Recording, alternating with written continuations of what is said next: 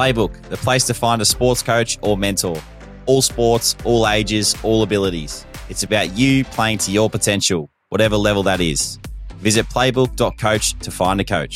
Playbook is also the place to sign up as a coach if you have sporting expertise and you're keen to share that with others through coaching and mentoring. Everyone is welcome to coach. It's super flexible. You set your own prices, locations, and schedule. Head to playbook.coach to sign up. G'day,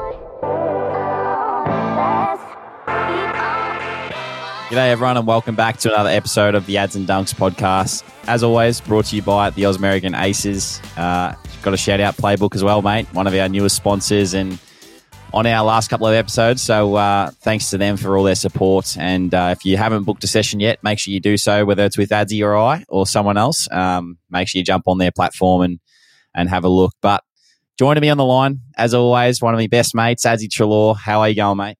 Yeah, I'm all right, mate. Uh, firstly, can't uh, book me on a playbook session at the moment because um, I had me uh, my ankle surgery last Wednesday. I get this little cast thing off, which is great because I've been uh, crutching around the house and yeah, kind of been a uh, kind of been a boring last week for me without anything too exciting happening in my life other than getting sick and feeling like a busted ass on the weekend. I didn't really leave my bed on uh, on Saturday or Sunday. I um yeah, I got pretty crook actually and and uh, yeah, I was just on the lozenges and a couple antibiotics to get up and about, and um, didn't really do much at all. But I'm on the mend now. you're sounding you're sounding a bit crook, mate, as we speak. Still at the moment, are you still struggling? Oh no, I'm coming out the other end. I mean, I was thinking the other day when I was sick and feeling sorry for myself, as everyone does when they get a bit crook. I was like, man, the amount of like for as long as I've known Dunks, which has obviously been the end of 220, I don't think I've, I've ever seen you sick. And I reckon in between that time, I've been sick like 20 times. I just don't get it. You've got the looks, you've got great genetics, you're a beautiful man, and you never get sick. And I'm the total opposite. Nah. I always get sick. Oh, well, I don't know. Well, what's my reasoning? I probably, I take, I do take like zinc and stuff like that. And yeah, I suppose I'm trying to keep my immune system nice and, nice and healthy. Not saying that yours is wrong and bad at the moment because no, no. I know you can't you you you know you you count your what do you do it? You count your calories and you do all that calories. kind of stuff. So, yep. um, yeah, I'm not saying that that's your reasoning, but maybe you got to get on the zinc, mate. That'd be good for you. No, I do take plenty of multivitamins, and right now we're going to be plugging the multivitamins and the antibiotic, not the antibiotics, the um, inner health pluses and all that stuff. Um, I reckon, honestly, I reckon it comes down to, and maybe have a, maybe have a good think is your mental uh, capabilities and the strength that you can show. And I'm being genuinely serious here. I mean, with me, I, I obviously, you know, I'm, I often talk about anxiety and whatnot and the struggles that I have. You're obviously someone who is, and I see very mentally strong and um, able to cope with things so much better. And I reckon that's probably why I get crook a bit because I always worry about everything. And, you know, the first thing I was thinking about when I had my, uh, when I had me um, operation was, oh, I can't uh, can't really do anything. So maybe that's why I got a bit crook. But yeah, it's funny. This is how we're starting the potty with me being crook, talking about mental health and, and uh, being crook. But I reckon that's uh, I reckon that's why. I mean, it has been a tough last three days, but I'm on the mend now. So um, before like we spoke last time last week, and that was before you headed in for surgery. You sort of touched on it a little bit. Um, how are you feeling? What did you get done for those that that are curious about you know what you've been through over the last few days. Yeah, no, thanks, mate. Thanks for asking. There have been plenty of people ask. Kimmy put a photo up um, the day of the surgery, I think, with Georgie cuddling me, and they were worried that I was going in for something extremely serious, which it wasn't. I've just had a I had a nerve issue all year with my ankle, um, pretty much from last uh, off season, and um, you know, didn't really have time to be able to go in and, and fix it up throughout the year because you know you miss time, and I didn't want to miss time, so all I pretty much had was a um, oh, like a nerve repair, if you want to call it, and um, nothing structurally done. So the only thing I've um, you know have to take serious is the the wound healing, which is like normal um, surgeries, and you know not being too too fast to do things, and that's really hard for me because it's hard for me just to sit still and not do anything. So um, it's been uh, it's been uh, quite frustrating because um, you know I like to even get in the gym and do some upper body weights and whatnot. But even then, I haven't been able to do anything. I literally haven't been able to do anything since last Wednesday, and that's because of not not only the ankle, but obviously the the flu that I had over the weekend, and it's been absolutely killing me not being able to do anything. So. Um, tomorrow I go to uh, to see the surgeon, get the as I said the cast and everything taken off. I think I can start walking tomorrow. And as I said, I'm on the mend now, which is great. And uh, you best believe I'll be doing something. So make sure you check, check your Apple Watch tomorrow because I'm sure you'll see a session ticked off. What's something you're going to do with your first session back? Oh, if if I get the all clear to walk, which I will, I'll I'll I'll ask him like how far can I walk? What what kind of walk can I do? You know, can it be an incline or whatever? And if it if that's the case, I'll jump on the treadie and do an incline walk or whatever it is, and definitely do some upper body weights. I need to do some form of weights because uh, it's frustrating me that I can't. Um, but yeah, that's probably the session. I won't be doing anything too drastic, mate. I uh, I uh, I've got to you know got to get this ankle right, and then hopefully I can train. That's been the that's probably been another thing that I, I want to have a little goal for myself. Um, which people have asked on the questions that um, we've sent out to ask on our socials is what are the plans for the off season? I'm giving giving it away now. The plan for me is to hopefully train because the last, well, I think even when you were there, the two years that you were there with me, I don't think I trained much at all during during uh, the preseason, and I want to be able to do that. So I need to take this. Um, you know, I need to like really listen to what the physios and the doctors want me to do, which I will be. I mean, it's taken me. I'm 30 now. It's taken me 12, 12 13 seasons to realize, but I'm um, I need to thoroughly listen to what they want me to do just so I can have a really good training block and and go into a season where I'm not rushing at the last, you know, two to three weeks to play, where I can just smoothly transition into games. Yeah, so you're saying that you've got to listen to the physios and doctors and stuff. Are you going into the club to see the physios? Like, are they still there? It's obviously off hmm. season for you boys at the moment. Are you still going in there to catch up and get the tick of approval to to start walking or running? Yeah, yeah. So I was meant to go in um, yesterday, but as I said, I was pretty crook, so couldn't leave. Uh, couldn't leave the house. But I'll go in on Friday, I reckon, and um, yeah, i have got like a, a, plan mapped out for me in terms of um, walking and and I guess not well alter G running more so than just running on ground first. I think that's really important for when you get a little bit older, being able to run on the alter G first. Um, for those who don't know the Alter G, it's kind of this uh, machine. How would you explain an Alter G? It's this machine that takes your body weight. It feels like you're running on air, really. Yeah, pretty much takes all your. You can set it to like certain percentages of body weight. So if you want to run at eighty percent body weight, it's pretty cool. It's actually mm. unbelievable for when you're coming back from injury, or if you want to offload your legs a little bit over that the course of a week. Yeah, I think that's the plan. So for me, me about me to be able to hit that at a um at a certain target, and then just progress from there. And as I said, I want to I want to be able to train. So um, I'll go through with the physios, Scotty and Belly, and um, yeah. So I have been going in. It's um it's good now because because finals and whatnot are still around.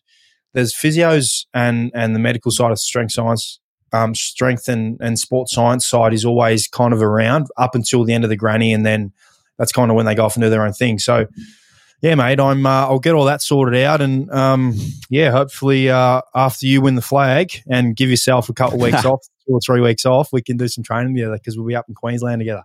Uh, hopefully, we'll wait and see. We've got to get the win this week first, so mate. Let me first ask, how was your week? How was uh, before we move into any footy? What did you get up to? You obviously had a buy, um, non-footy talk. Yep. Anything exciting you did? Uh not really. I mean, it's sort of at that time of the year and point of the year where you everything's really focused on footy. Um, uh, we had, I think I mentioned it last week on the potty, was uh, we had a couple of days off. So it was like day on, day off kind of schedule for us. And um, probably the most exciting thing that I did actually, Tipper and I, uh, we actually, I was, I just surprised her because she always talks about she loves this, this kind of dog. And I was like, in my mind, I was like, oh, I'm going to go and try and tee up to maybe go and have a look at a dog somewhere. And um, so we went and had a look at, we went to a pet shop and I, I like Googled it and made sure that they were the certain dog was there. And um, I was like, I was just said to her, I was like, righto, we're getting in the car, we're just going to drive, and I'm not telling you where we're going. So she got in the car and we just drove to this pet shop and looked at this dog. it was the most random thing ever. Are you a big dog or a small dog person? I'm a cocker spaniel. That's the one, cocker spaniel. Uh, I'm a, I'm probably a a medium sized dog. Like I don't really like small, small dogs, but The Okay, dog that we've got right now, Archie, he's perfect. So hang on. Uh, I would consider Archie small. No, mate, you should see some of these dogs. They're like Okay, tiny. okay, okay. I'm talking real small, oh, so you're talking Griffin Sonny. They're big. huge, too big for me. Okay. oh, so you wouldn't you wouldn't like the Great Danes and those big things that stand up and they're bigger than you. No, I get scared of them, mate. Yeah, I know, and I don't like because their lifespan's always really sh- short. The big dogs only last like eight years, which sucks. So, um, no, that's that's nice. So, did are you gonna get? Are you guys gonna plan to get a dog? Are? Well, we were thinking about it. It was very close. You know, when you go to a shop and you see, or you just see a little puppy and you're like, wow, it's so cute. Like, just need to get it. It was so hard to walk out of the joint, mate. I actually, Oh, I was disappointed in myself that I'd teed up to do that because it made my afternoon on Friday just a little bit sad. So, um, yeah, I was a bit flat, and so was Tipper. But uh, what else did we do? Another thing we did actually on Saturday, we did a MasterChef sort of thing. So Oh, nice. um, Tipper did Tipper did entree, and I did main. And I Yep. I went. There's a new butcher that's opened up in Paddington, and I got a massive like New York sirloin. You know those things that are on the bone, the big Mhm. um, you hold them up. what do you call them? Yeah, like the big one, tomahawk. You know the tomahawk. Tomahawk. Yep. So it was like a New York tomahawk or something like that, and um, I bought that and like cooked it on the barbecue. It was just Did you do the um? mate, Did you do the Salt Bae where you put the salt Yeah. down the um forearm? nah, I didn't do that, but it was good. It was very nice. How would you? Who would have won if it was graded between you and Tips? Who would have won? Well, Tipper did a ricotta like and bread, so she made like a um, sourdough kind of bread that you could dip in ricotta with like a honey kind of glaze on the ricotta. It was pretty good. And then I did the, the the steak, and then I did a dessert as well. So because I did two, I probably would have taken it out. But Tipper's was pretty good. What was your dessert? You didn't. T- what did you, you didn't tell us? Chocolate mousse. Ooh, homemade chocolate mousse. Yeah. Jeez, maybe that's what we need to do. You, you and uh, Tipper versus me and Kim. All right, let's do it in the off season. I'd love to do that. Yeah, no, it's good. Uh, we'll move on into the games then, unless you got anything else to talk about that you did that's exciting. Nah, this is yeah, it's actually a first for me because normally I've just got nothing for you, but I just thought I might throw a couple of curly ones in this week. So let's move on to footy now. Yeah, you normally don't. Usually, oh, I don't really do anything, just footy. Well, that's good. Um, it's good. I will start with the Friday game, which was I get my games wrong. Carlton, Melbourne, was it? Yeah. Yes. What was what's your reaction? I mean, obviously you would have watched that one closely because obviously you'll play, you had to play uh, the winner. Um, did you watch it as a group or did you watch it individually? And what was your reaction? Nah, we watched it individually because we had training early Saturday morning, which is our big session. So um, yeah, I mean, I just yeah, it was a it was an incredible game. I, I remember saying on here last week that I just felt like the Blues just had. I just had this weird feeling that they would win. I think I actually got you in the tips this week. I You got did. one and you got zero. I got zero, so that takes us to four each. To be honest, Yeah. wow, we Yep. that annoys that annoys me so much. but no, it was awesome to see the crowd and like just finals footy. We talked about it last week, but the way that it was just, you know, the spectacle of it all was incredible. And I'm sure it would have been awesome to be out there playing. But yeah, the Blues again, mate, they just keep backing up and keep winning games of football. So, um, did keep a really close eye on it. Obviously, a massive challenge for us moving into this week. Um, they're going really well. Just knocked off, you know, Melbourne, who have been one of the best teams over the last few years. So, uh, yeah, they were they were very impressive, and um, I'm sure the D's will be very disappointed too, though, on the other side. So, uh, it was a pretty good game of footy to watch. What do you think? Yeah, yeah, it was. I I totally agree with you. I mean, you could just see the the um, the atmosphere and the intensity of the game through the screen. Pretty much. I mean, it was going nuts, and I think Carlton's biggest Mm. crowd since oh, the seventies or whatever it may be.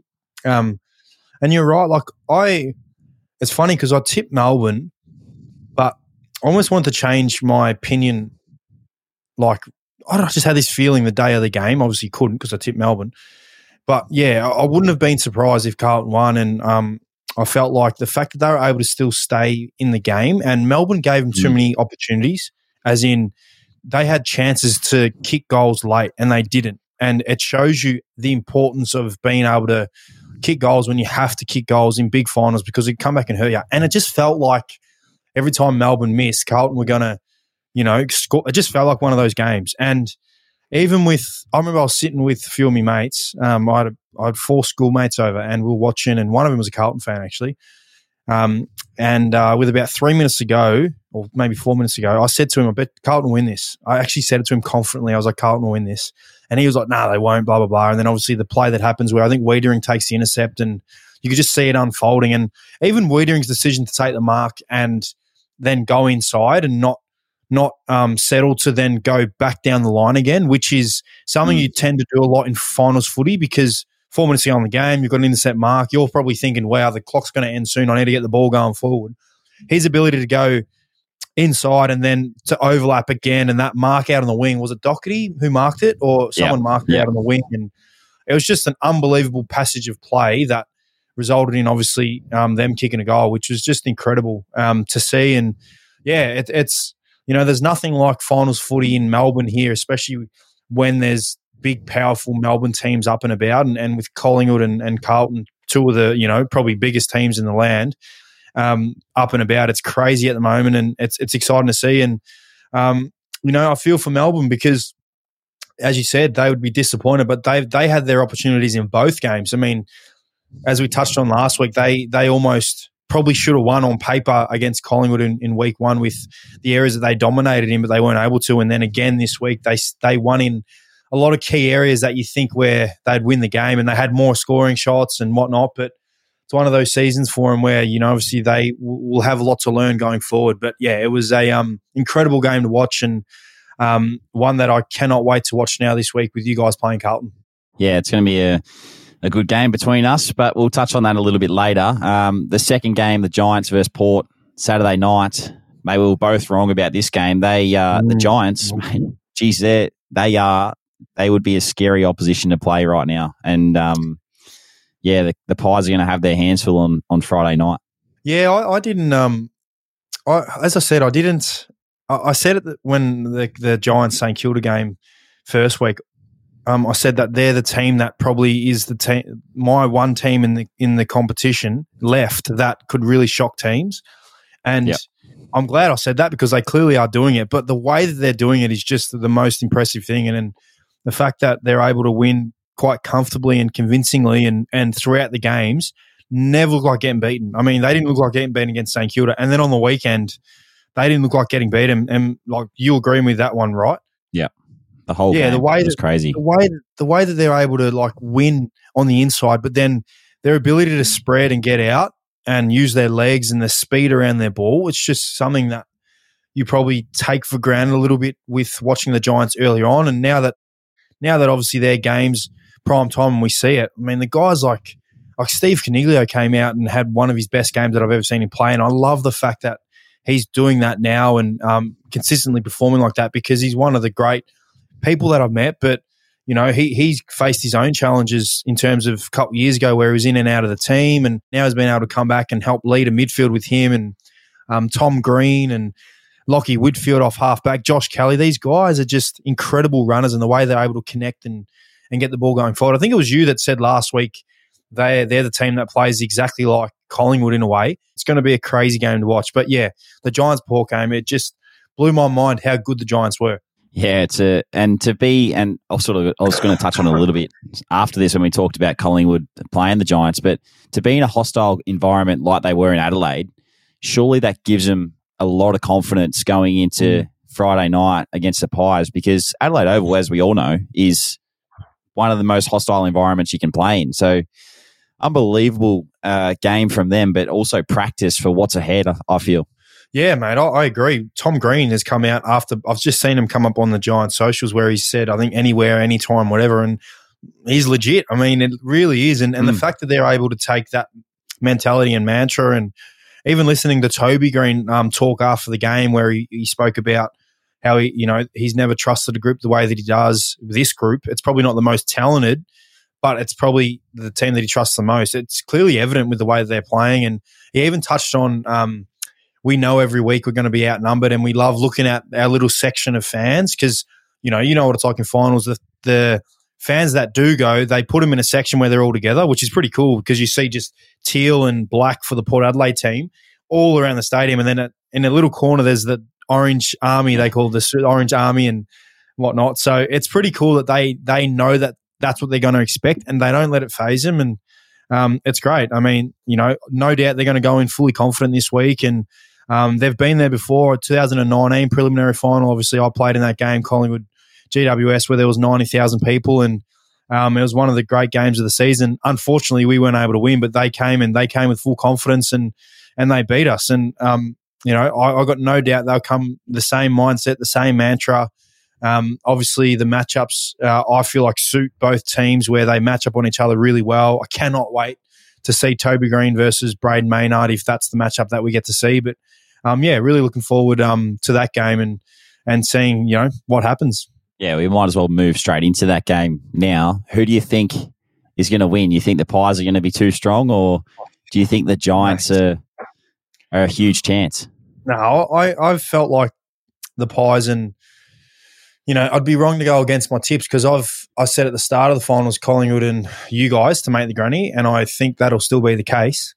Um, but I'm going to say again, it would not surprise me if the Giants win. I mean, with your question, it'd surprise me. Uh, sorry, with your game, it would surprise me if Carlton beat you guys. I'm fully confident that you guys will be able to get the job done up there. I just can't see teams beating you up there. But with this, and we'll touch on that, but with this Collingwood game, Giants game, it just wouldn't surprise me if the Giants win. If they get momentum and get a run on, doesn't matter. They're able to score. And I experienced that this year against them in, in Ballarat. We were up by, I think, 40 points at one stage. And in the third quarter, they piled on five goals in like six or seven minutes. And it just shows they're mm. able to do that. I feel like it just would not surprise me if they do that. But my tip still is Collingwood. I just feel like the way they play the MCG so well, um, full of momentum, got a healthy list. Um, they're going to be really up for it. They've had a great season where they know that, um, you know, it doesn't matter if it, it doesn't matter what the season's done. They have to win a prelim and then get into a granny and hopefully win a granny for their season to be considered a success. So I feel like they're going to come with that and, and be fully confident they get the job done, and I reckon they will. What about you? Yeah, I'm exactly the same as you. It's hard to to to not tip Collingwood, but oh, you just watch. Like I, I, honestly thought last week that Port Adelaide would get over the top of the Giants, and mm. I think everyone or most people thought that. There was a lot of media talk about the Giants being really good and and you know a bit of a wild card selection for the round. But yeah, it's hard not to to go against them um, at this point. But I just can't see Collingwood losing. I feel like mm. they're they've been the, probably were the best team all year, and um, you know at home on their deck, and uh, the Giants obviously not playing there a hell of a lot throughout the year. But I feel I just feel like it's going to be a close one. I think it's going to be nail biter. I think um, it could go either way, but I'm going to tip Collingwood just because I feel like that's the way it's been all year. Yeah, I, I agree with that. It's it's intriguing because as as I just said before, they play, in my opinion, as close to a game style as most as most two teams play alike, if you know what I mean. Um, mm. and it'll be interesting to see how they defend each other because I feel like it's almost like they're going to be. It's almost like they're they've they know what the style is like, so they kind of know how to defend it. And you see when that when Collingwood and Giants get scored against, a lot of their goals scored against is because they might turn the ball ball over at half forward, whatever it may be, because they have so many numbers running in waves. Teams that are able to rebound and get the ball at the back. It seems like that's how teams can only score against Collingwood and the Giants. And the fact that they're playing against other, playing against each other like that, it just makes it more intriguing to see how they're going to go out and try and defend each other. Yeah, I think if, as you just said, I think if the Giants midfield can win it at the source and get it, you know, get Collingwood running the other way, because they have such a a strong wave. I feel like that's going to be the balance of who wins the game because mm, mm. whichever team can get it on their terms is going to then go forward and potentially score. So that's honestly the way I, th- I, see it being played out is whoever wins that midfield battle, whoever wins it around the source, the contested possession, and gets it moving forward is going to win the game of footy. Yeah, I, I was just about to say that as well. I couldn't agree with you more because I feel like a lot of the times when the Giants dominate around the ball is when they win the game because their insiders can get it out to guys like Lachie Whitfield and and Josh Kelly we mentioned who've been playing a bit outside. Um, so it's an intriguing one, and I, I cannot wait to see. Uh, I want to touch on a couple of the matchups. I cannot wait to see Toby and, and Brayden Maynard. I, I know. Um, 2018, there was a massive build up for that game when we played him in 18 in the semi final. Um, and Toby play, uh, Bruzzy played on Toby, and it was something that he built up and played a really good job on. Um, played a really good game on on Toby. So you know, fast forward five years, I cannot wait to see. I feel like it's going to be one of the juiciest matchups in the um in the final series. Um, is there any matchups you think, or is there any players that you think that either teams can't let get off the chain?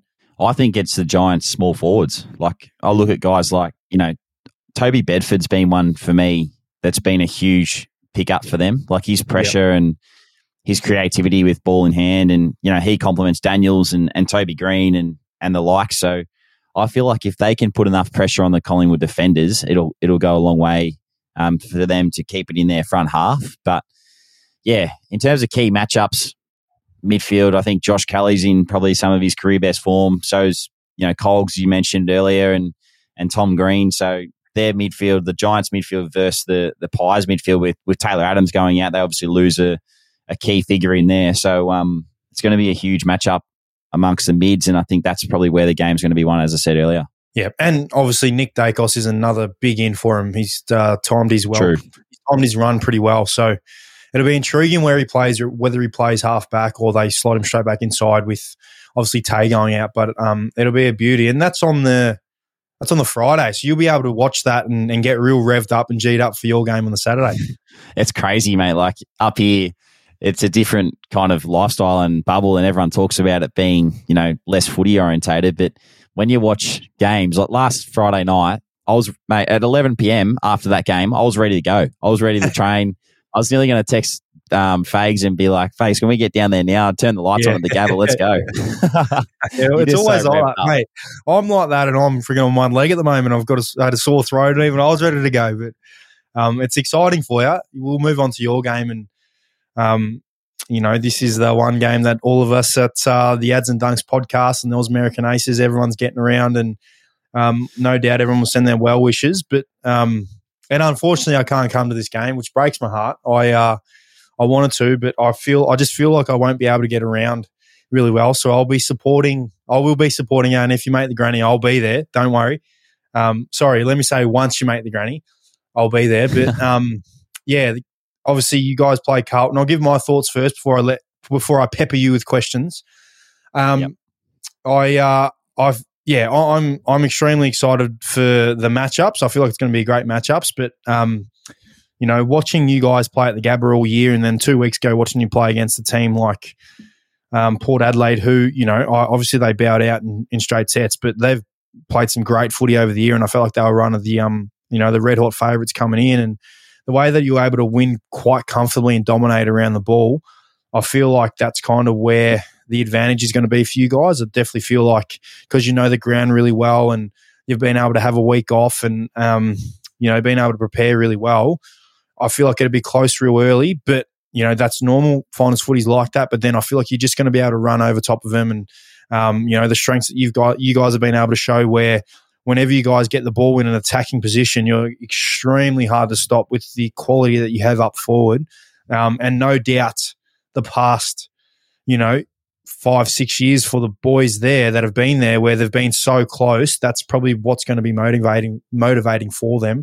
Um, I feel like uh, you're just going to have that edge and, um, and unfortunately, the run that Carlton have had is going to come to an end. Although it's been really cool to watch and deep, deep, deep, deep deep down, I'm that uh, 10, 11, 12 year old boy that absolutely loved the Carlton Footy Club. And it's pretty cool to see the Carlton boys up and about. But I, I just feel like, yeah, you guys will be too strong up there and um, we'll win in the end and, and you'll make the granny, which will be exciting. That's my opinion out the way. You, mate, how uh, how do you feel? Uh, how do you, how do you feel you guys are ready to attack this game? Where do you feel like it's going to be won and lost? How are you feeling? Um, I'll just start with that. Yeah, I mean, it's probably rude not to mention it first. The Blues, you know, they've been inspirational the way they've sort of come through the the final series so far, and watching from afar, it's been pretty cool to watch. Like uh, the way that they're playing, and that means that we're going to be have to be at our very best on Saturday night to beat them. Because I sort of said it earlier, but they're just they've got this incredible momentum that they've got with their you know their supporter base, but just the way that they're playing their footy and I'm sure they're full of confidence and um, going to come up here with a full head of steam. So uh, it's been good prep for us. Um, really excited. Obviously, it's been a couple of weeks, so you you sort of you, you, think about it a little bit here and there, but um, until you watch games like we did on Friday night and Saturday night, you don't really think about it too much. So um, being outside the footy bubble helps with that, and it's been a nice build up for us. Very similar to the Port Adelaide build up. Um, it's obviously a prelim final, so now it's a knockout uh, stage for us. So that's a adds a little bit of an extra layer of you know nervousness and you know you're just on the edge a little bit more. But I'm excited, mate. I think all the boys are excited for the opportunity to play another final at home and in front of our crowd. And um, yeah, it'll be a huge game for us to hopefully be able to bring our best and, and get over the line. But we're going to have to be at our very best to beat the Blues. Yeah, how's the week looked for you guys so far? What do you have on for the rest of the week? And have you had a chance to preview Carlton yet?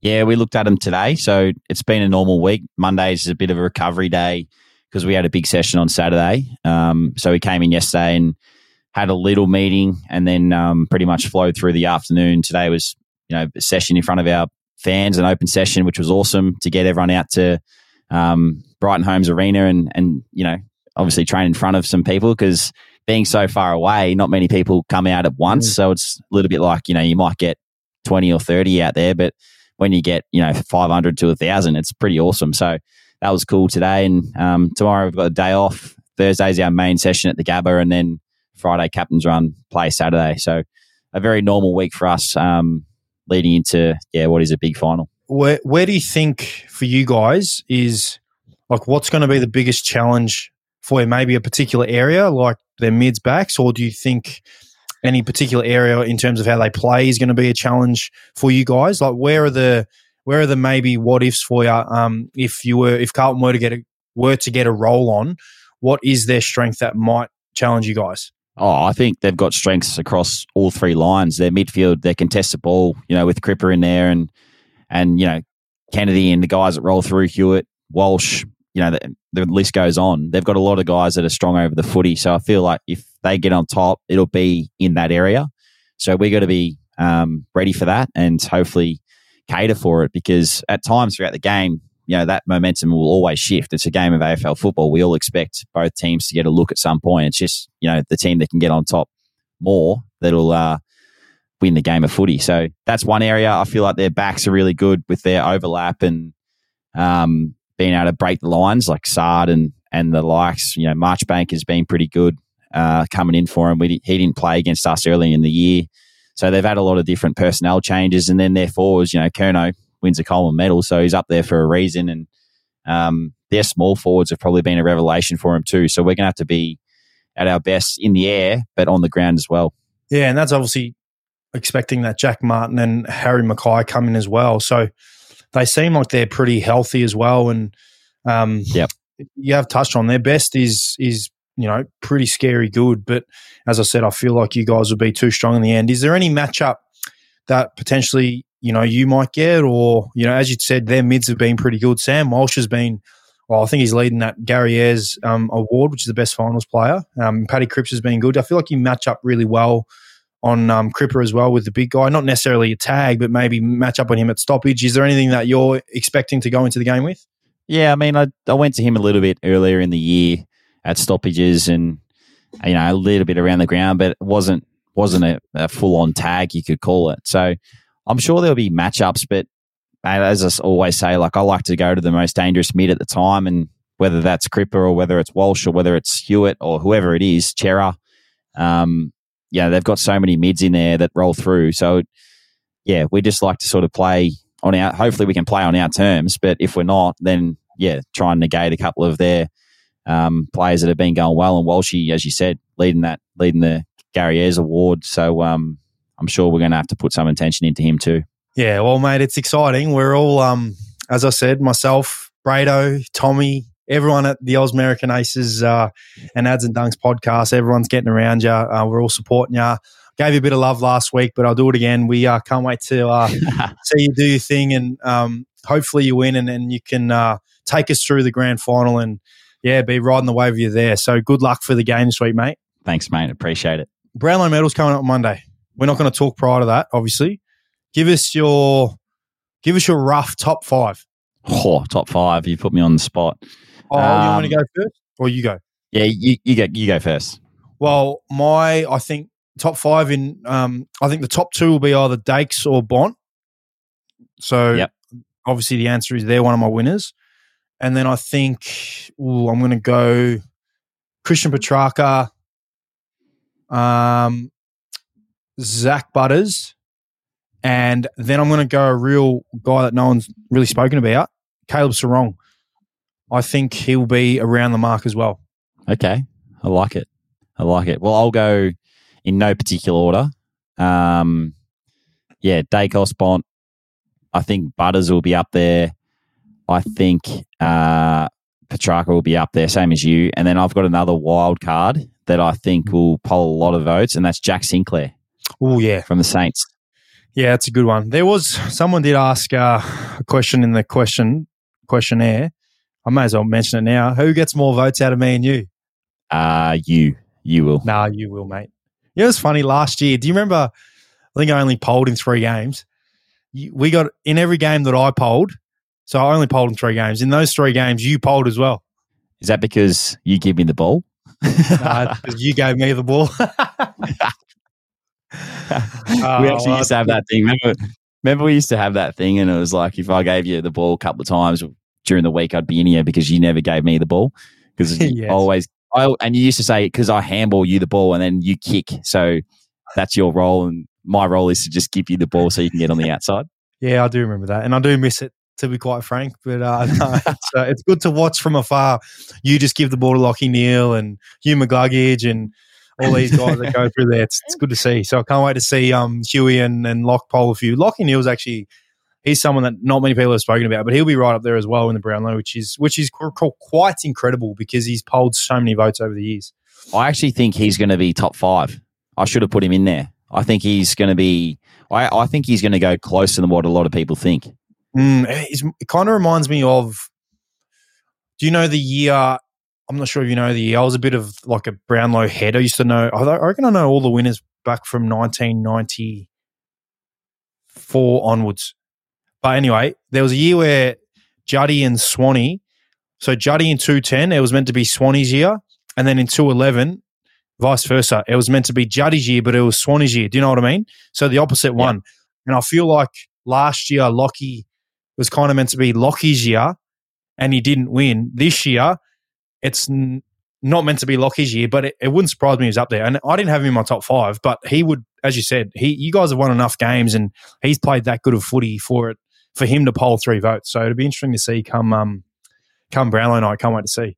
Yeah, I'm going to take I'm going to take Petracca out and put Lockie in my top five.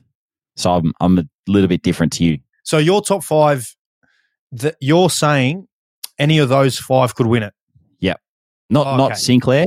I'm going to say not Sinclair, but I'm going to say Bontempelli, Daicos, Neale, and who's the other one? Yeah, Butters. Butters. Yep. Hmm. I'm probably Well, going to I say think- I'm I'm going to say Butters and Sinclair won't win it, but the other three could. Ooh, okay. Well, I reckon Daicos and Bont. I reckon they're the two clear ones, and then the other three that I mentioned. But Lockie Neale. Now that I think about it, do, oh. No, I'll leave him in. Oh, I might take Serong No, out put Lockie Neale in there. Nah, you can't. You can't. Oh, it's a hard one because, yeah. Anyway, we'll, we'll can't wait to talk about it on Tuesday when uh, you're you're uh, hopefully playing off for the granny and um, yeah, I, and I'll be there as well for what it's worth. So make sure all our fans have a look and check out Kimmy and see how gorgeous she looks. She's going to look absolutely unbelievable. Um, we'll move on. Playbook play of the week. I'll go Yes, first because you've got a good one. I'm going to go down the NFL route, and uh, you know, Tommy's wanted us to do AFL and and things that are on Playbook Coach, but this is I'm giving Playbook Coach a bit of a uh, you know maybe uh, an area where they could improve with getting some NFL players on board, or maybe get some um, Get some um, talent. yeah, get some American football and talent because what a sport it is. But um, my playbook play of the week, which is incredible. I'm not sure if you've seen this, but did you see the end of the Denver Broncos game? Oh yes, I did. Russell Wilson. Yeah. Yes. Yeah, so they were down by eight. And for the non NFL people out there, you need a touchdown's worth six, and then a PAT, which is a kick afterwards, is worth seven, or sorry, worth one, so you get seven. Or you could go for a two point conversion, which is essentially a down where you got to throw it in or rush it into, into the end zone.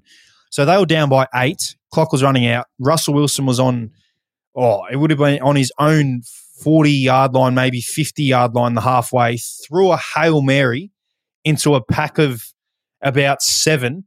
And the ball just bumbled and fumbled and whatnot, and just landed in one of the one of his team. I forgot who it was, but landed in one of his players' laps, and he walked in for the touchdown. And it's a, a play that happens once in, you know, it might happen two or three times a year. It never ever happens, and for that to happen was crazy. For what it's worth, they didn't score the two point conversion, but the touchdown itself was unbelievable. So that's my playbook play of the week. I like it. Uh, my playbook play of the week. I'm going to stick with the AFL, and it's uh, you mentioned it earlier, but the the final play to, that led to Carlton getting in front at the MCG on Friday night, which was Weitering intercept mark straight across inside to I can't remember who it was. I think it was Hollands, maybe the Maybe. um, one of the young players. And then he went to Docherty. Docherty inside fifty to Acres. Acres goal, and that was it. It was um that was my playbook play of the week. It was just an incredible. Just watching from like I couldn't imagine what it was like at the at the ground because the fans would have been. If, if there was a roof on that stadium, I reckon it would have would have blown off. It was crazy. It And- was yeah, um And they would have known there was a minute to go because I think it was 57 seconds or whatever when he kicked it to go. So, yeah, it would have been insane. Yeah. Yeah, so that's my playbook play of the week. And as I said earlier, the Blues are on a roll, and we're going to have to be at our very best to beat them this week. No, that's a good playbook play of the week. Thanks to Playbook as always. Um, before we get on to our questions to end, the potty, our second last potty, I believe, which is uh, going to be quite sad because it's been great. Um, NFL fantasy, we're uh, we're touching it on. We're touching on it every week the last couple of weeks. You and I have gone two and zero in the uh, Ausmerican Aces League, which is great. We uh, we beat our great mate Crosby on the weekend, um, which didn't look good for us at the start because he's tight end TJ No Hockenson scored two touchdowns on Thursday, which was um, on Friday, which was frustrating. But I went five uh, five of eight this week, so I lost in three leagues, but it was a good week. I went two or five this week again. Which which leagues did you win? You won in our league, obviously, and then oh the Bulldogs league. Yep. The Bulldogs League, yeah. So I won in that one. I think I beat I beat Hunts. I beat Lockie Hunter. Scored a good score actually. I was pretty happy with my score in that league. The Bull, it's, It's, funny, funny, the Bulldogs. actually. Yeah. You know what? You know what's funny? NFL they sent me an email after the draft and they said I was going to go 0 and 12 for the year. So Ooh. I've I've proved them wrong already. So the experts that looked at my team, see you later. what are you two and zero or you one and one? One and one. For what it's worth, it's quite funny as well for our listeners. The uh, the Bulldogs League has been going for a couple of years now because you just said you're in it and Hunt is in it, and Hunt is even at the footy club. So it's not like we've just sent it out to him. But um, no, it's been good. I'm doing my uh, NFL Australia um socials. Sent out a message for me to do the this week's NFL power rankings. So I've just sent out me uh, NFL power rankings to him. It's going to be up on Thursday. So if you were give us your top three, I'd love to hear your top three. Well, In did terms you of- put the charges?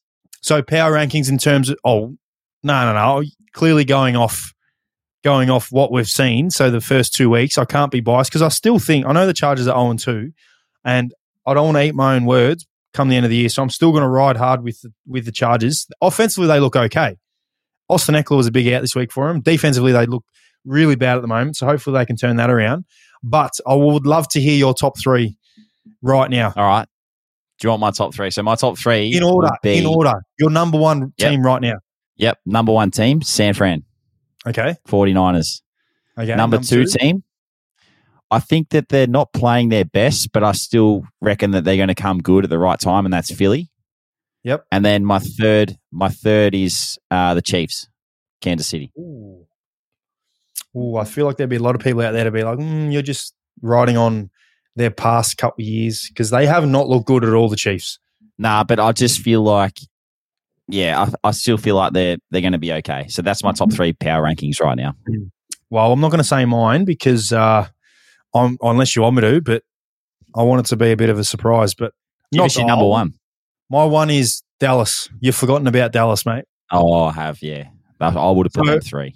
Okay, so I'll give you a chance. You now have them at three? Yep. Yep. So Dallas, because both ends of the ball, they just look unbelievable. Defensively, coming up against Dallas and Micah Parsons, I mean, whoa, they look scary. So they're my uh, number one team. I'll give my top three, whatever. My number two is San Fran, as you've just touched Yep. on. And my number three is Philly. Oh, I was pretty good. So, So we are close. Um, the rest was a bit tough the, because there's some teams that are 2 and 0 that have surprised you a little bit, like Tampa Bay are 2 and 0. Um, the, the Commanders are 2 and 0, which is surprising. Baltimore are 2 and 0. You know, the Bills are 1 and 1, but the way they played on the weekend, they look unbelievable. Like, I almost feel like the, the f- first week is kind of a blimp in the radar where what we seen on the weekend is what we're probably going to get more of. Like, that's what we're expecting of them. They're good both ends of the ball. Um, so yeah, it's a bit surprising at the moment. I am um, I'm keen to see what people think of my top ten. No doubt there's going to be a lot of people out there that just laugh at me. But um, Um, make I'm sure you jump on the NFL Australia uh, Instagram and have a look on Thursday because it's going to be up there. Um, like questions, mate. We uh, finish off with some questions. I had one from the Brisbane Lions, just funny off the top. Oh, um, they said, "Is there any conflict for, between our podcast and the uh, Kick-Ons with Cam and, and Huey podcast?" And I said, "Well, my answer is no because ours is better." But, um, have you have you seen their podcast? I've seen a bit. Of, I've seen your episode when you're on it, and I've seen a lot of like screen grabs from it where they be up on the socials. Yeah, I have. There's a, there is a little. I would say there is a little bit of rivalry though. We've talked about it before. The charts, so you can actually look up on the thing. You can see where you're rated. Like your your podcast is rated on the charts of Spotify. Mm. And I remember early days. I can't remember who they had on, but it was someone that was there. It popped off a little bit, so they were ahead of us on the thing. And one of the boys came up to me and said, "Oh, we're better than you this week," or something like that. So Oh, there's a bit of rivalry there. it's Huey and Cam, is it? Yeah. Yeah. Okay. Oh well, maybe uh, that's something next year that we can uh, have a uh, a weekly um, rate off. I guess Competition. see who uh, see who's winning. Uh, well, do you have a question though? do you have any other questions? Um, yeah, oh, you go, you go. I've got one to to kick us off. All right, this is from Jacob.Langham. What is your favorite book? Oh, my favorite book. I don't read a lot. Uh, what I used to read a lot as a kid, but not anymore. So I don't really have a favorite book at the moment. Ah, okay. What's a favorite book you've read then? Specky McGee. Okay. Specky McGee. What a freaking book. Remember that in school? That was great. Brado would love Oh. that. He'd be all over Specky McGee. yeah, uh, mate. I, I honestly don't read books, so I couldn't tell you. Yeah, I c to be honest with you, I haven't seen you read a book. So I knew it was going to be a bit of a hard question for you. Anyway, your question, mate. All right, mine's from M underscore Bishop Choff. Uh, Palmy or Palmer? Oh, I got the same question. Oh, no, I was going to ask that. Uh, Palmer. Palmer? Yeah. Yeah, it's definitely a Palmer. I don't know Okay. where people get this Palmy. It's not right. I don't. Well, know you're- who does that. Queenslanders say Palmy, don't they? I think so. Yeah, because Tipper Yeah, says Palmy. Oh yeah, I was about to say Tip's not Queenslander. She's from South Australia, but yeah, yeah. Well, Kimmy, Kimmy says Palmy as well, but I think I've changed her to Palmer because whenever I, I say that, she or whenever she wants to get one, she ends up a lot of the time saying Palmer. So I definitely think Palmer as well. Sunny Sunya seven four nine nine three six. That's a uh, it's a funny um, one. Top of your head, most robbed Brownlow. Oh, most robbed Brownlow. When I say robbed, it can't be robbed because I can't think of anyone who's won a Brownlow that hasn't deserved it. I'm going to Well, say I've got I'm going to ref- rephrase the question to a guy that probably you thought was going to win but didn't win. Law Lockie Neale last year. I thought he deserved to win, and got robbed by Cripper at the end.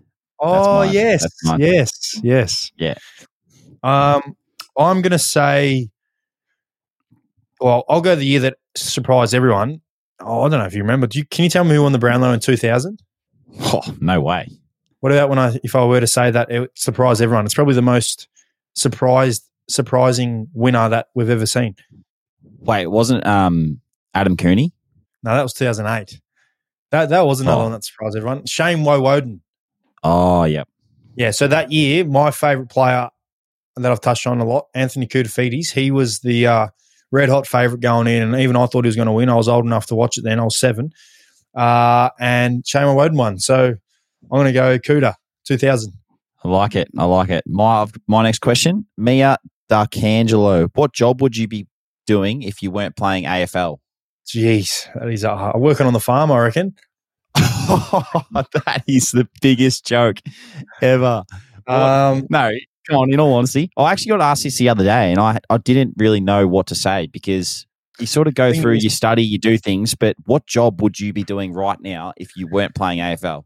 Well, the thing is, like, and like I, I always knew that I had an athletic ability and would be good at sport, a particular sport. So I can't give you the answer because I feel like saying, "Oh, if I wasn't good at footy, if I didn't know that as a kid, I would have tried to be good at basketball or something and try to be a basketball." Like, it's so hard because I didn't prepare for any other job. I feel like now I can. So if I were to end right now and go into a job.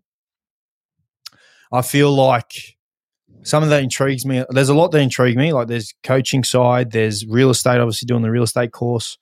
Um, but the number one thing I love working with kids and upcoming talent and being like a um, a source of support. So I'm going to say like a player agent. So I'm going to do a player, Player agent. agent. Yeah. So I'm going to do a player agent course. You can do a course, and that's usually do it around the when you're retiring. So the reason why I've done it is because I don't feel like retiring uh, anytime soon. Um, that's probably the number one thing that is interesting me at the moment. What about you? I've, I, yeah, I, I got, as I said, I got asked it the other day, and I was not sure what to say. So I don't know. I things I like doing, cooking. I've obviously done my real estate course this year, um, and then outside of that, just business kind of ideas. So I'd be doing something to do, I suppose, with a business kind of mind, but I'm not too sure what it would be because I've got no idea. So Mm, it's a hard one, very hard question.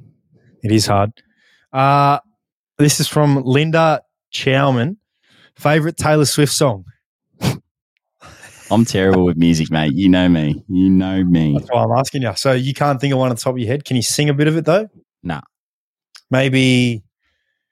Oh well, the obvious one for Taylor Swift is "Love Story." Do you know "Love Story"? Yeah, Maybe that's your favorite. potentially. I, I, I couldn't tell you. I couldn't tell you, mate. I'm sure. Well, I was a big, Ta- terrible. big Taylor Swift fan. Have been for a long time. My favorite Taylor Swift song is "White Horse." It's a good song. How does mate. that go? listen to it. I ain't going to sing it, but uh, it's a good song. oh, oh, I've got one here. I, I, I've been meaning to shout out um, Jasmine.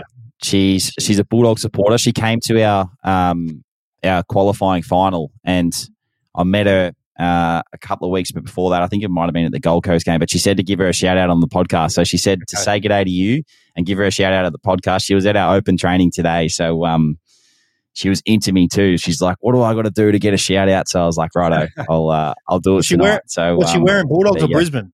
a couple of weeks ago, she was wearing Bulldogs. And then Oh. today at the open session, she had a Brisbane scarf with my badge on it. So um, Oh, I'm trying, yeah, trying to convert her. Um, this is from one of me, uh, my oldest friends. I uh, grew up with him, went to school together. Jacob. He's asked, "Are you a folder or a scruncher?" the boys on um on the other potty, the Storm boys, they got asked about this. I think they did a bit of a poll amongst them. I'm a I'm a folder. What are you? Oh, yeah? But why does that not surprise me? I'm a um, I'm a scruncher. I Hey, time really? to fold, mate. Just open, just rip it up, hold it, and then you know do your business. I used to be a scruncher, but now I'm a folder. So that might be saying something. I moved from the country to the city, and now I'm- I'm a folder. Yeah, maybe it is saying something. Um, one here, Adele Smith. Uh, favorite place in Brisbane? What's yours? Oh, Jeez, Brisbane and Melbourne. Sorry, she wrote Brisbane and Melbourne. What's your favorite thing to do in both places, favorite thing to do. or favorite Oh. place? It says favorite slash coolest place. we, I've got a got a house in Hawthorne, in Brisbane, Hawthorne. Yeah. and I feel like the whole area there is it Oxford Street? Is that the street? Yeah. yeah. I feel like that area. Yep, I feel like uh, that's all I can really give you because I haven't really seen much of Brisbane, and I can only go to where I, where the house is up there. So Hawthorne is probably for me. What about you? Uh, I'm going to say my favorite thing in Brisbane. I go there a little bit because I get my hair cut there. Chermside, Okay, the big shopping centre. That's probably. Otherwise, it's my local hood. So Paddington. Love getting around Paddington and going to all the sandwich bars that keep popping up. uh, we'll couple more. Um, Oh, we didn't do Melbourne. What's your favorite thing to do in Melbourne? mate, I've got everything I need at my house. So just yeah, going you in love the going to backyard. the movies. Yeah, one one of my hobbies, and it's funny because you are right. I I love going to watch a movie. So every most weeks during the year, I go and watch a movie, and uh, I always go to Chatty. Chatty's the place I go to, Chadstone Shopping Centre, because uh, their Lux at um, Hoyt's Cinemas is incredible. And it's funny. One time this year when I went, I was walking in with my tickets and gave him my ticket, obviously, and the guy was like kind of smiling, and I was like, "What?" Like I, I've jokingly said, "Oh, what are you smiling?" He goes, "Oh, I always see you here. You're always here every week." And I was like, "Oh, yeah, you're right." so uh, yeah, I I love going to watch a movie. There in that donut place, whatever that's called, in near your house, the shopping centre there. Um, What's that one? Daniel's Donuts. Daniel's Donuts. That's the one. Yes. You love that. You. What about you in Melbourne? Going back to the Mine, farm well, or Victoria? Victoria, yeah, ball going back home. But uh, I used, speaking of movies, I used to go to Vic Gardens because they used to have Mhm. the same thing, Hoyts and Lux, and it was beautiful. But my favorite thing, I can't really put my finger on. I never used to go to the beach much. I never used to. My favorite thing, mate, is just hanging out with you in Melbourne. Me too, mate. Oh, maybe that's my favorite thing about Brisbane. Then I'll change my mind because I don't get to see you much. Um, yeah. Well, as I said, a couple more. Uh, this is from Lockie two two four four. Out of all the goals you have kicked in your career, which one is your favourite? I kicked a good goal one day off my left foot, just threw it on the boot. I was running towards the boundary and threw it on the boot and it went through. And that was against Gold Coast. I think it was 20, 2018 or 2019. Can't remember which one it was, but um, it was the biggest fluke of my life, mate. I'd never kicked a goal like that ever. And it was just went through. So that's probably my favorite. Was that on the boundary line where you were running and you like kicked it along the ground, kind of? Oh, that was a Yeah. sick goal. Yeah. my favorite, the loudest one that I remember that I ever kicked was, whoa, probably the 2018 preliminary final um, against Richmond when I kicked, I just Yep. smacked it on my left and it was like an inside out torpedo that went through. Um, that was the loudest, but I think my favorite. Oh, I often think back to the first time I kicked the goal for the Bulldogs. That was, uh, you know, because the first time against the Giants, it was because there was eight. There was a new team every single week. There was a new player kicking a goal, so it wasn't really that special. My first one against Collingwood, we were down by eighty points against Sydney, so there wasn't really many boys. Where this one against the Bulldogs, it was the game where we beat North and Brucey kicked ten. Um, I kicked the goal. Oh, from yeah. the, the centre bounce goal. So all the boys. Who gave you that? No, it wasn't you, but for what it's worth, I was going to say the goal that I kicked against Gold Coast, where you handballed me the ball when I took three bounces through the middle. And remember when I kicked it and the ball just kind of just kept rolling and rolling and it rolled in? Um, I remember a few gonna that I gave that you that you just kicked a goal. yeah, there's the one against the Eagles where you took a mark The Giants? and you handballed to me. Yep, one against the Giants where you gave it to me. Yeah, there's been a few that you've given to me. oh, I Um, love it. I love it. Yeah. Yep. You got another one? I got one more. Yep. Hang on. I've got one here. You go first. I've got one here and I'm just reading. Okay. This is my last one. This is from Muzzy Ahoy. What a name. Good old Muzzy. What do you think? So this is for each other, right? So you've got to give it to you've got to tell me and I've got to tell you. What do you think are your three best character traits that help you to be an elite athlete? So you tell me what my three best are and I'll tell you what your three best are to be an elite athlete. All right. Um, number one for you is you're committed. That's one of your Yep. best, like your traits for being an athlete. You're committed to no matter what it is, anytime, anywhere. You're committed, and that sort of leads into professional. So I'm not going to include that one, but I'm going to. Your second one will be uh, just your personality. So your infectious, infectious personality. I feel like that helps you be an elite athlete because you you sort of bring everyone along with you. So you make good friendships and you you do that kind of stuff. So that's really good for you. And then hardworking. Thanks, That's mate. third. Appreciate that. Uh, your one would be, oh, it's hard because you've probably got a million. But I think about in terms of just being an elite athlete, I would say your number one is your team orientated. So what, however you word that, that probably, if it's team orientated, that's probably it because you just do anything for your team. Um, number two would be your professionalism, clearly. You got, you know, you do everything that, to get your body up and about. And your number three, this is from a footy point of view that separates you because it says your three best that separate you is your courage. Like it. Your courage, your courage, mate, is uh, is unrivaled. And uh, last question, mate, for you before we wrap it up. Yep. Um, I've got one here, and it's probably hard for you. You you, you would know a former Lions player, but Anthony underscore Heap has gone. What former Lion would you like to have play for you in the prelim final? So just say for you, looking from afar, what former Brisbane Lions player would you like to pick out and put in our team right now? Oh, at the absolute best. Jeez, jeez. That's You a hard question. Back to that 2002, 2001 and 4 period. Um, I'm just going to look at your f- team, right? I feel like you're settled midfield, forward, definitely settled. You don't like, I was going to say John Brown, but you, mate, John Brown in there would be pretty scary, but you've got great forward line. I feel like Mm. just for this week with matchups, a couple more bigs.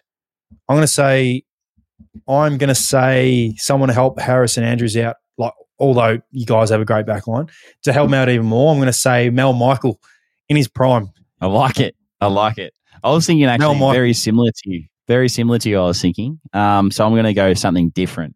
I'm just going to go with, uh, what do we got? We got a lot of um, pressure forwards. You know, it was, and as I said to you a couple of weeks ago, we had our Hall of Fame dinner a couple of weeks ago, and it was just incredible hearing some of the stories. And Mal Michael was there and spoke, and it was unbelievable. And some of the stories they were talking about, you know, the selfless players playing roles for the team, like Fly playing that pressure forward role, but having someone like a, a Jonathan Brown or a Simon Black or a Vossi, um, Vossi. you know, yep, someone like that would be uh, would be my pick. Mate, it'd be scary. Yeah, Jonathan Brown and Joe Daniher, Eric Hill put together, then throw in Charlie Cameron would be unbelievable. But um, no, it's a good good question. That's good. So we're, we're done, mate. Have you got any more? Uh, no, I'm uh, you know, we could go on forever. I mean, we'll save the questions for last week, for next week, which will be our last, obviously, potty, and we'll get another question out there because I've I've liked answering some questions. But um, I'm actually no, no, I wanted to give a quick shout out to Stitch Untitled, if you can see it. It's a uh, clothing brand, so jump on uh, onto their socials, have a look at it. It's a um, yeah, they they got some great apparel and um, some great friends there. So yeah, jump on, have a look, get some clothes, and um, like it. rock it for this summer. Beautiful. Well done, mate. Oh, well, another good episode. Um, thanks everyone again for listening or watching if you're watching on YouTube. But as always, um, jump on, subscribe, do all that kind of stuff. Uh, we're still chasing our 1,000 five star rating. So make sure if we can get that done before the end of the year, that'd be huge because we can do a massive giveaway and there might be a few extras in there now that we've it's taken so long to get there. So uh, we appreciate all the support as always, our fans and um, everyone that supports us. Thanks to Playbook again for the, uh, the the support over the last few episodes of the year, and yeah, just very excited for the, the weekend, mate, and what's to come. Hopefully, see you next week, and uh, we're still on the road to success. Yeah, no doubt you will, mate. Cannot wait. And as uh, as I said on the uh, as I said earlier on the potty, everyone's uh, supporting us. So go Lions! Playbook, the place to find a sports coach or mentor. All sports, all ages, all abilities. It's about you playing to your potential, whatever level that is. Visit playbook.coach to find a coach. Playbook is also the place to sign up as a coach if you have sporting expertise and you're keen to share that with others through coaching and mentoring. Everyone is welcome to coach. It's super flexible. You set your own prices, locations, and schedule. Head to playbook.coach to sign up.